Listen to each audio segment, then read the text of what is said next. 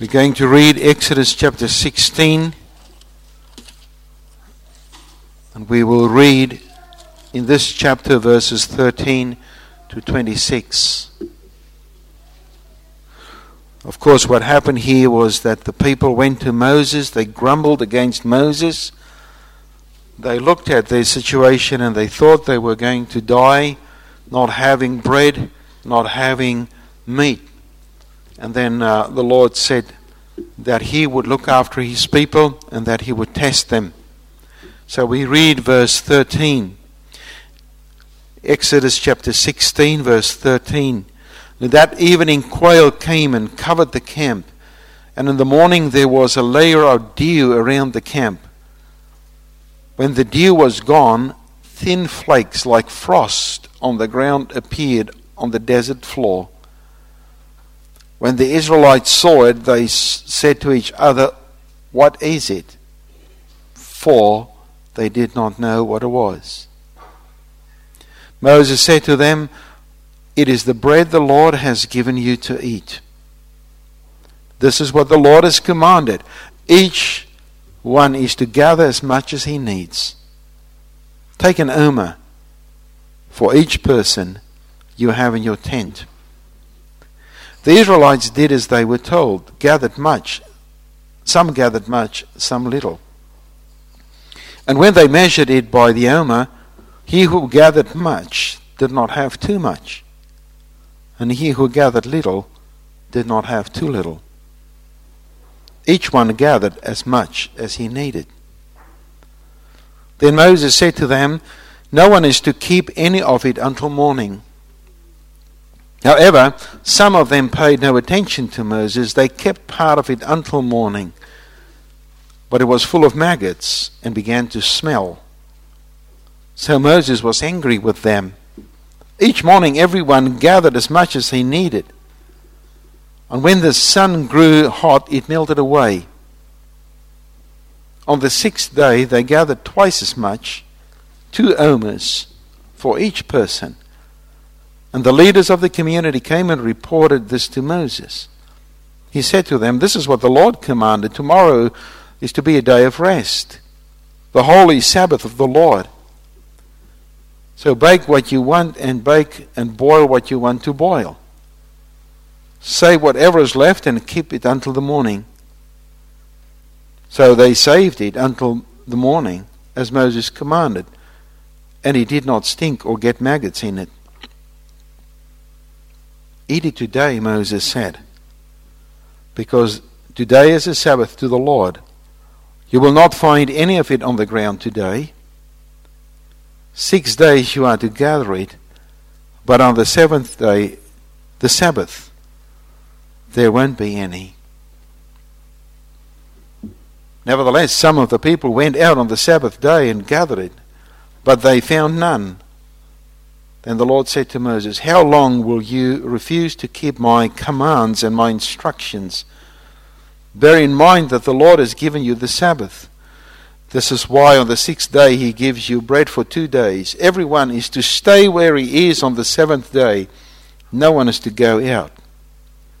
So the people rested on the seventh day. This is the word of the Lord. May the Lord give us an understanding and bless us as we contemplate His Word. In the Lord's Prayer, there is the petition Give us this day our daily bread. The one who prays this prayer, Give us this day our daily uh, bread, is also the one who prays Thy kingdom come, Thy will be done. The Lord does not tell us and teach us to take out of this prayer what we want and not pray the rest. So when we then pray, ask, Give us this day our daily bread, we also pray the other petitions and therefore, we say, Father, your name be hallowed. and your kingdom come and your will be done. We also pray for forgiveness as we forgive. We also pray to be delivered from evil. We need to understand this because we cannot just trust the Lord for this, this life. It is not that we worship the Lord for bread. The people in John chapter 6, if you read through the whole chapter, they, they went to Jesus because they saw that Jesus were multiply, multiplying the bread, and the Lord said to them, You come to me for the bread. And therefore, we cannot worship the Lord for bread only.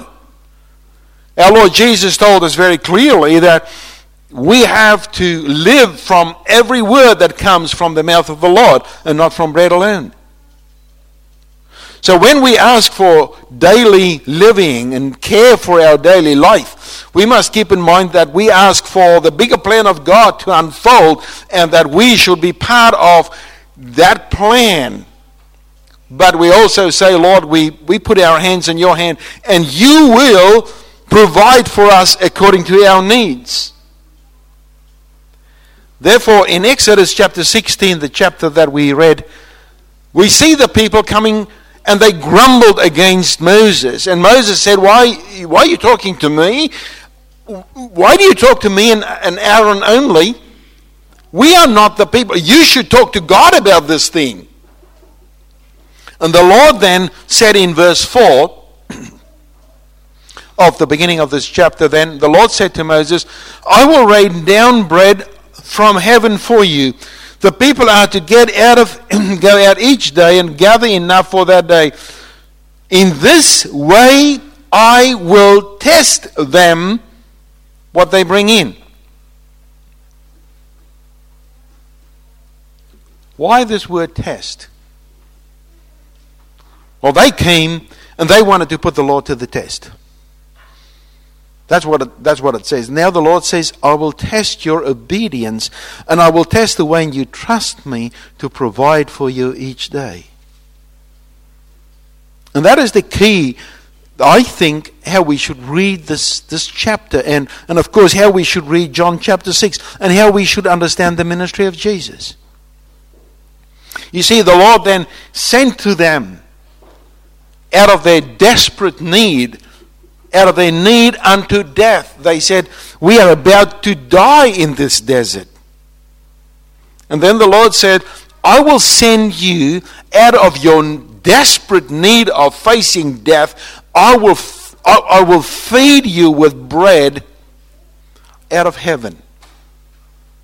And then the unusual thing happens. While they are there in the desert, the last thing that you would probably expect in a desert is dew. But the Lord provided for them dew. And that, and that eventually then became manna.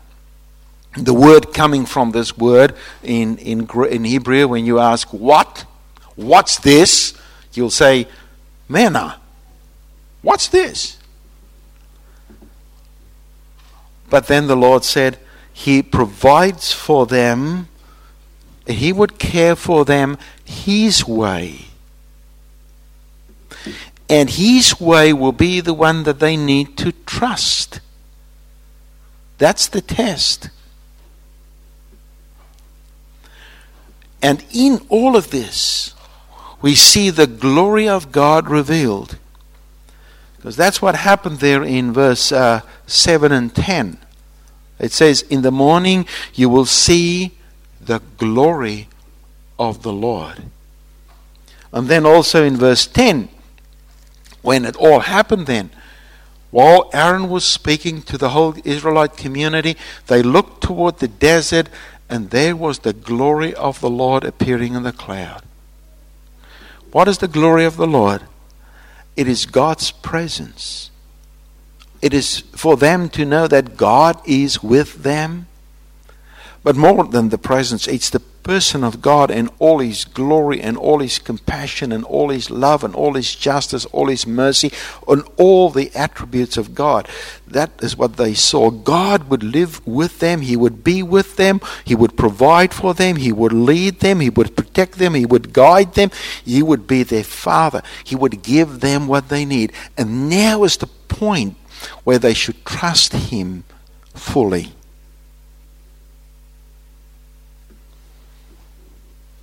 So they got up the next morning and there was the dew, and it became to them the food of life. And all of them got as much as they needed.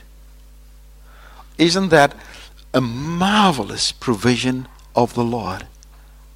And, and some went out, they got their buckets that they would call an omer. They could put roughly about two litres in it all of them went out, as many people as they had in their tents. So you can just think, you know, the Israelites were numerous, so the Bible tells us that's why they became a problem in Egypt. So they were big families, and some of them, uh, they were, you know, there's a bit of a question mark about how many, how many wives you could take along the whole thing too.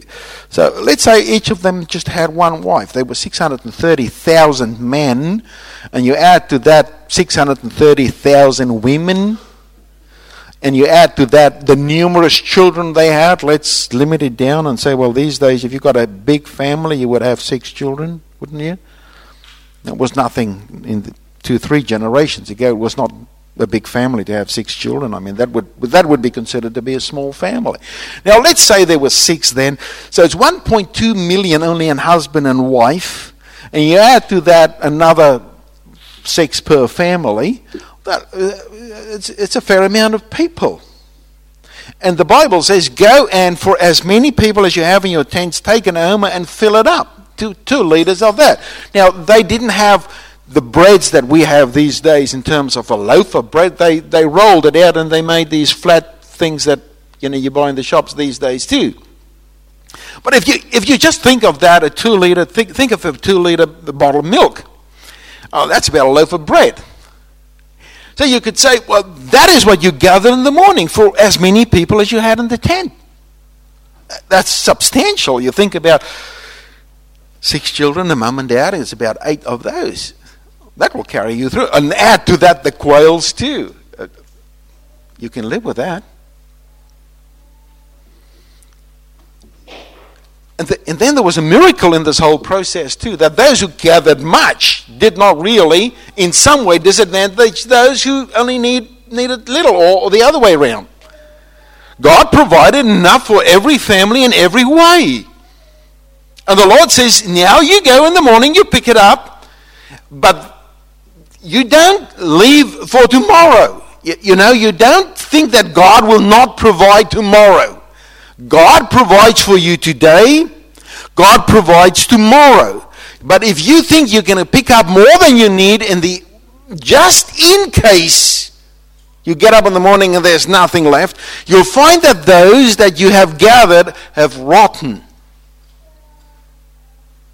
Well, what do the people do? Keep in mind the Lord says, I will test you in this. So what do they do?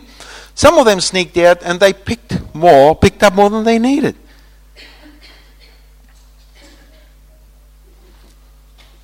What happened? They couldn't eat it. It was rotten.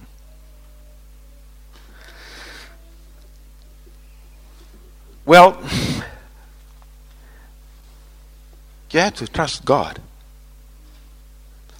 Don't think that God gives only when He gives or when you think He gives. Trust God for the days that He will provide for you. Give us this day, this day, our daily bread. One of the commentators, he said, we, We've gone to the point where we don't ask the Lord for this day's bread. We ask Him for next week's hamburgers. You see, we, we want to have our own shopping list. we want to live according to our own standards, and the Lord has to provide for us according to our standards, and He has to do it in advance so we can trust Him. So, what's the point then? What's the point of trusting God after He's given you all these things? The Lord said, You live by my hand. I'm in control of the east wind. I'm in control of the desert. I'm in control of the quails. I'm in control of the whole process. Trust me for it. And you know, the beautiful thing about this whole thing is we don't need to live on leftovers. We get it fresh every day. What more could we ask for? What more could we ask for? Our Lord provides for us fresh every day. I don't know in your fridge how, how things work there, but in our fridge there's a lot of leftovers. It's a good thing to have the leftovers, you see, because that way you don't throw it out. But it's a huge source of, of um, frustration somewhere when sometimes when you, you, you, you drag the thing out of the fridge and it says yogurt on it, but it's pumpkin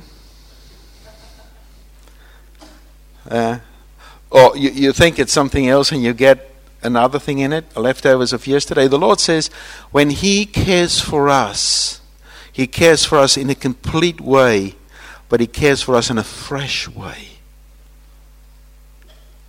Now, it's the, it's the day before the Sabbath. Now, the other thing happened. The Lord says, You don't work on the Sabbath day. Why? Because I will provide for you even if you don't work. Test me in this. And then the Lord says, You gathered enough for two days. Yeah, but we can't do that. It, it, it, it's, it stings tomorrow. No, no, this time it won't stink. Why? It's of God. So you, you, you trust God in this. And that was in itself a miracle. But what did people do? They didn't trust God, so some of them actually went, they, they tried to do that. And that's how the Lord tested them. And it's all about trust. It is all about trusting God to provide and, and, and obedience for them. You know, even the thing that happened in paradise was not trusting God. It is to say, well, I think well, I can have of this fruit too. And that was the problem of mankind all over history. It is not trusting God. It is not to think that God can provide. It is then to provide for ourselves. And we'll only believe in God and we'll only trust in God when we've got enough. And therefore, as uh, we discussed in a Bible study this week, isn't it amazing that in many cases, when we're in trouble, the last person we go to, or the last instance we go to for help, is God? Because the first instance we go to is maybe the bank manager. And then we go to the doctor. And then we might go to the, to the, uh, to the uh, uh, uh insurance fellow.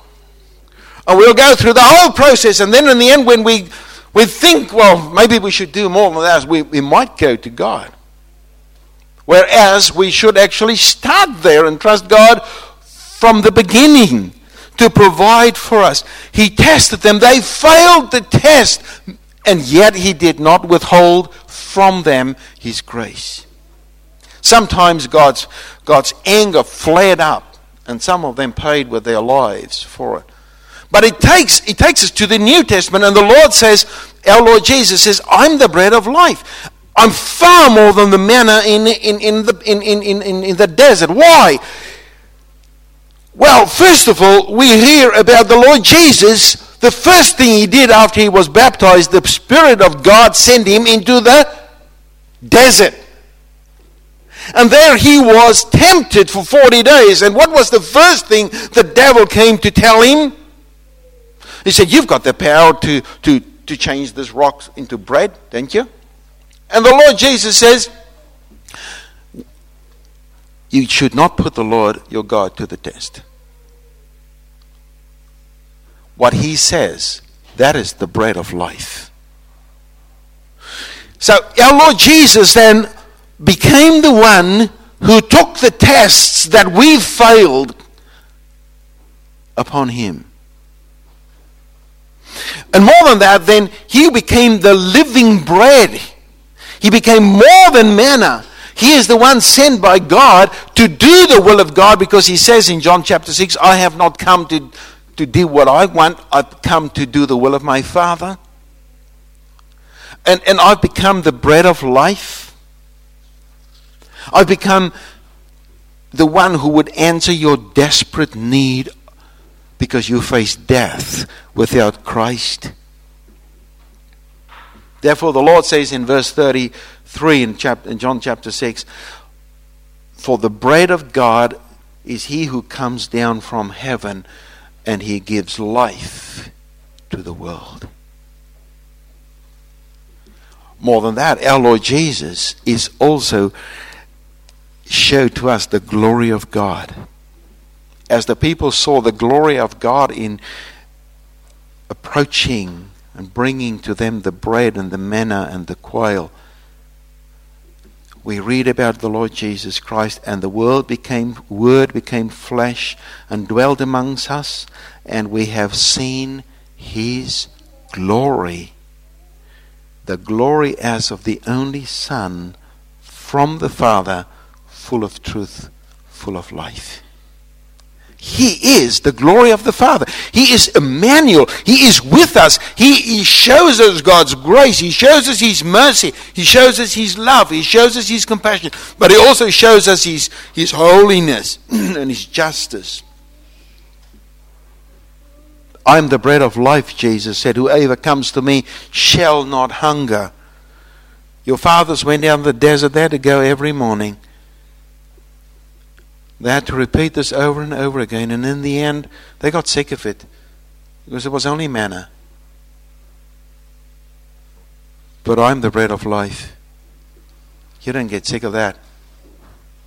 You eat of me, and you live into all eternity. For this is the will of my Father, that everyone who looks on the Son and believes in him should have eternal life, and I will raise him up in the last day. And that, that points back to those who died in the desert and never entered into the promised land. And the Lord Jesus said, look upon me, take me as the bread of life, the one who has not failed the test, but has become your righteousness. Look at me, follow me, have faith in me, put your whole life, your whole trust in me, what will happen is I'll carry you through. You will not die in the desert.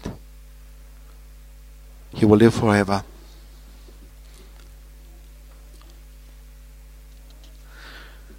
If you eat that, you will not die. Because Christ gave himself on the cross. He says that in John chapter 6, verse 51. I am the living bread that came down from heaven. If anyone eats of this bread, he will live forever.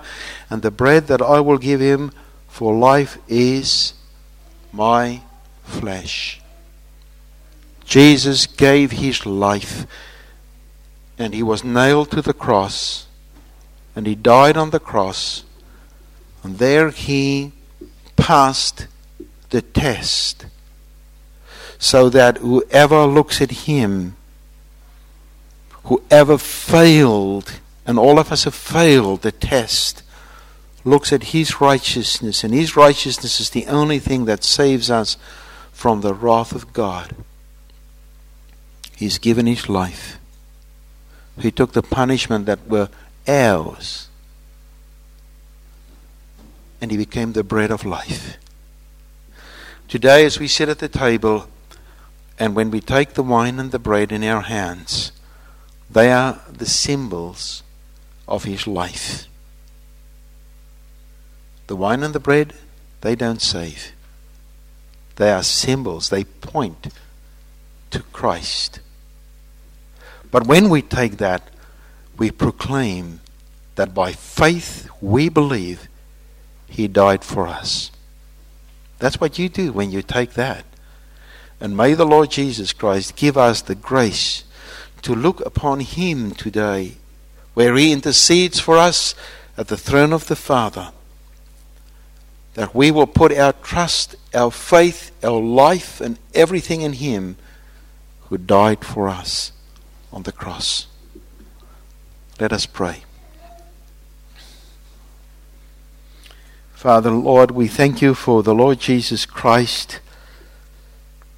And that maybe in, in, in, in amazement today we may, we may ask, what is this? What does it mean? And as the people of the Old Testament had to learn to trust you in every aspect of their life, so Lord, teach us to learn to trust you not only for this life but for life eternal. When we sit at the communion table, Lord, teach us to trust you, to give our lives to you, so that you will satisfy us from our eternal hunger Teach us to trust you, to also give us our daily bread and be satisfied with what you give us. Thank you for your, your mercies, who are new every morning, and that you provide for us enough and abundantly every day. Hear our prayer in His name. Amen.